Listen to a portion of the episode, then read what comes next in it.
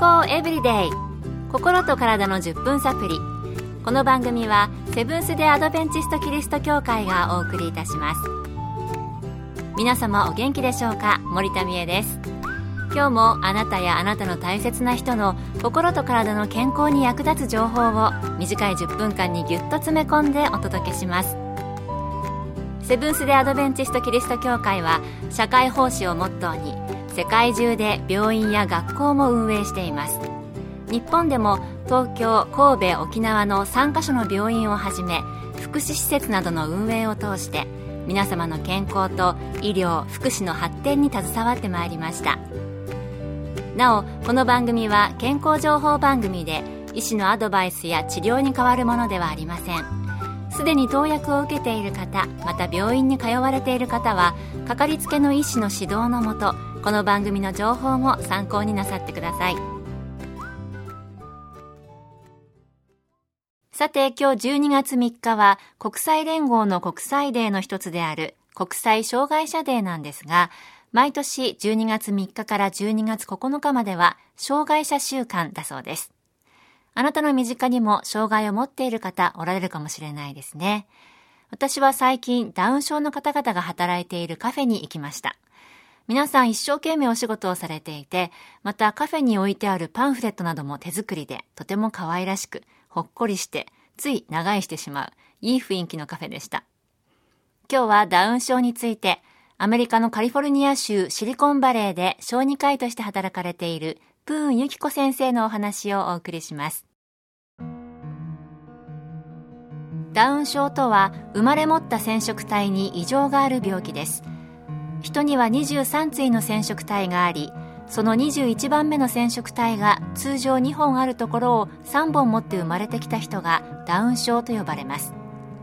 染色体は遺伝子が並んだ糸のようなもので体中すべての細胞に含まれる人の設計図のようなものです。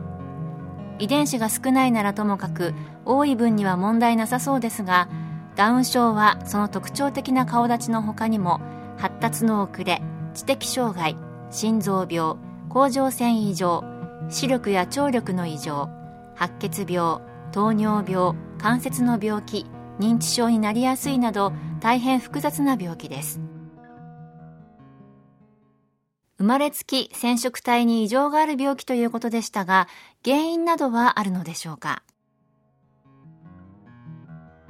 ダウン症は1000人に1人の割合で生まれてくる最も一般的な染色体異常の病気です。残念ながら原因は分かっていませんが卵子と精子が作られた時の異常ではないかと考えられています。母親の年齢が上がれば上がるほどダウン症の確率が上がることが分かっています。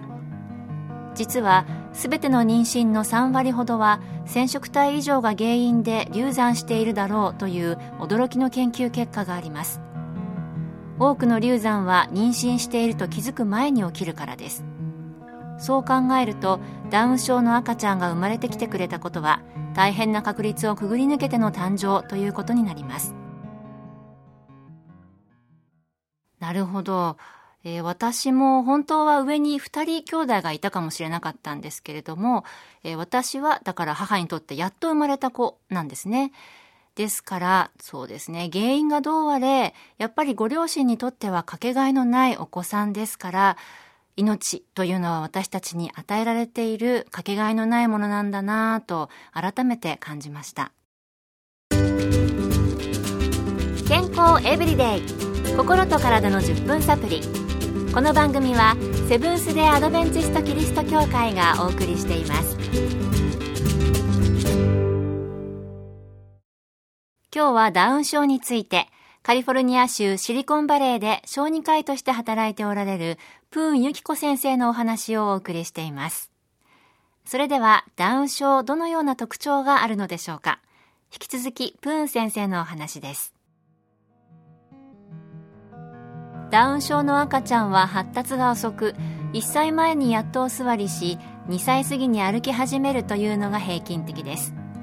筋肉が弱く理学療法や作業療法を早くから始めるのが理想的です。知的障害を伴い発語も遅くコミュニケーションが難しいこともあります。なので実年齢と比べるといろんな意味でもっと幼いお子さんと感じることが多いでしょう。しかしゆっくりゆっくりとでもいろいろなことができるようになりいろいろな葛藤があり思いやりもあり向上心がある子がほとんどです。個人差が大きいものですので固定観念を捨ててそれぞれのお子さんの個性と向き合うことが周りの人の大事な心得と思われますゆっくり成長していく、それぞれの個性があるということですので、ゆっくり向き合ってこちらの方も育てていく、接していく、そんなことが大事なのかもしれませんね。まあこれはどんなお子さんでも同じかもしれません。それでは成長していく中でどのようなことが予想されるのでしょうか？ほとんどのダウン症のお子さんに知的障害がありますが、その程度は個人差が大きいです。養護学校か普通学級かという問題は正解がありませんが多方面からのサポートが必要なことは確かですダウン症であっても素晴らしい特技があったり助けを受けながら就職して自立に近づき豊かに生きている人はたくさんいらっしゃいます。体のすべての細胞に異常があるダウン症は様々な合併症の可能性があります。しかし医療の進歩により元気に50代60代または70代を迎える方もいらっしゃいます。それぞれの合併症と丁寧に向き合い早期治療をすることが大事です。いろいろな問題が起こる可能性がダウン症にはありますが一つ一つのことをそれぞれのペースで的確なサポートをしながら進めてあげることが大事なんですね。私がお会いする機会が多いダウン症の方は、通勤されている途中の方だったり、最初にお話ししたカフェのようなところで働いていらっしゃる方なんですけれども、一緒にいてサポートされている方も、なんかこうね、微笑んでいることが多くて、ついこちらもほっこりしてしまうんです。ダウン症の方に限らず、その人だけに与えられている素敵な才能があると私は感じます。それはすべての人に個性があって、その個性や特性があるからこそなのではないでしょうか。お互いをよく理解し、尊重してその人と向き合って接していくことが大切なんだなぁと、今日のプーンユキコ先生のお話を聞いていて感じました。今日の健康エブリデイいかがでしたか？番組に対するご感想やご希望のトピックなどをお待ちしています。